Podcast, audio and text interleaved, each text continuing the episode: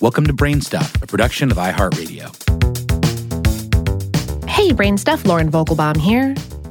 The average headache or backache often sends people reaching willy nilly for the nearest bottle of over the counter pain reliever.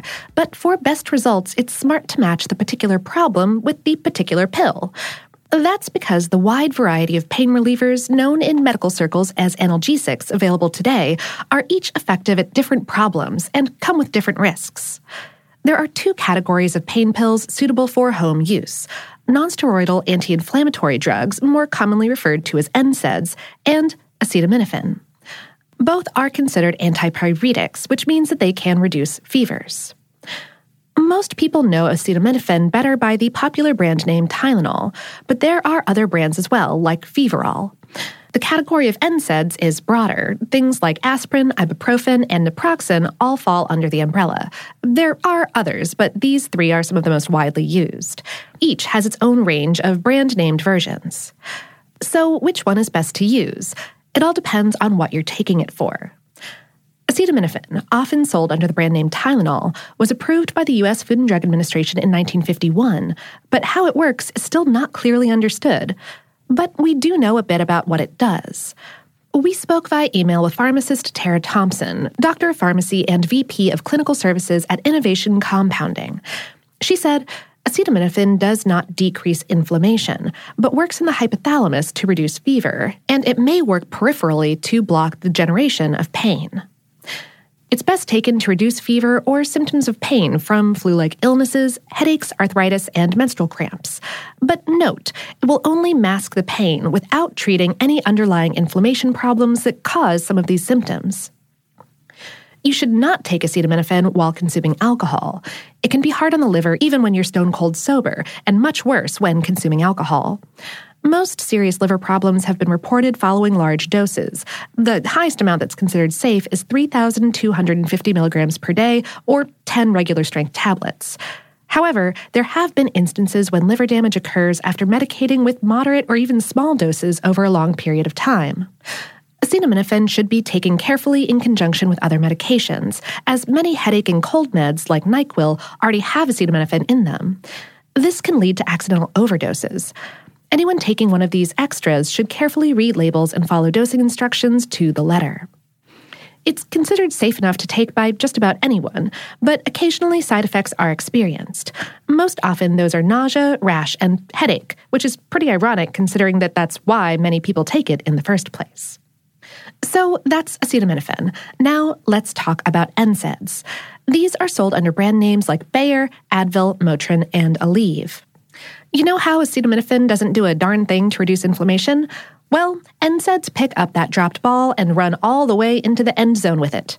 Short for nonsteroidal anti inflammatory drugs, the category of NSAIDs include a variety of analgesics like aspirin, one brand name being Bayer, ibuprofen such as Advil and Motrin, and naproxen like Aleve. Although there's some variation by particular type, NSAIDs in general work by blocking the production of chemicals called prostaglandins, which encourage fever, pain, and inflammation.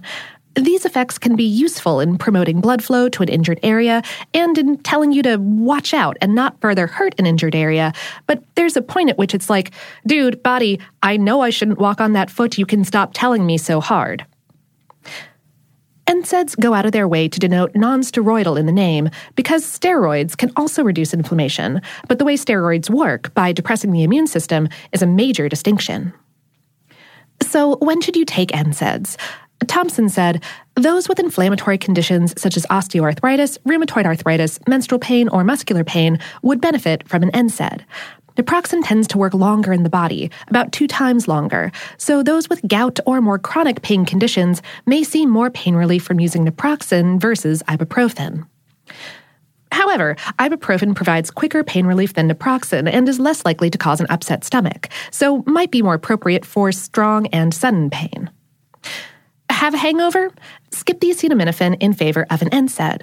Although nothing short of time, rest, and lots of hydration can completely cure a hangover, the anti inflammatory properties that NSAIDs boast are believed to be helpful. However, taking an NSAID on an upset stomach, so common with hangovers, can make the discomfort worse. So don't take it on an empty stomach. Well, ever, but especially in the case of hangovers.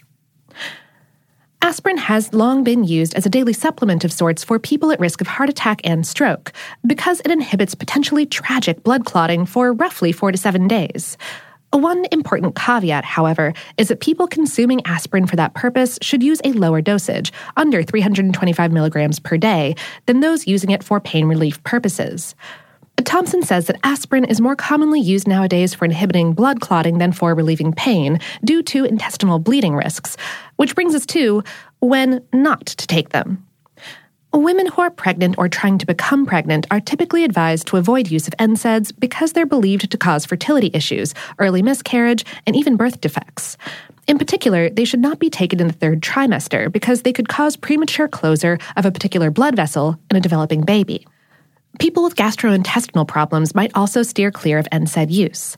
Negative gastrointestinal side effects like ulcers or intestinal bleeding can occur because, as we said, prostaglandins aren't all bad. Prostaglandins protect the stomach lining and help with blood clotting. When those functions are inhibited, the risk of bleeding and ulcers goes way up. Thompson said, Although this is more likely in those who take large doses for long periods of time, patients often turn to acetaminophen from NSAIDs for pain relief, since it does not cause intestinal issues. Still confused about which to take? Talk to your doctor or the pharmacist at any local pharmacy. They'll be able to make a recommendation and point you towards the correct product.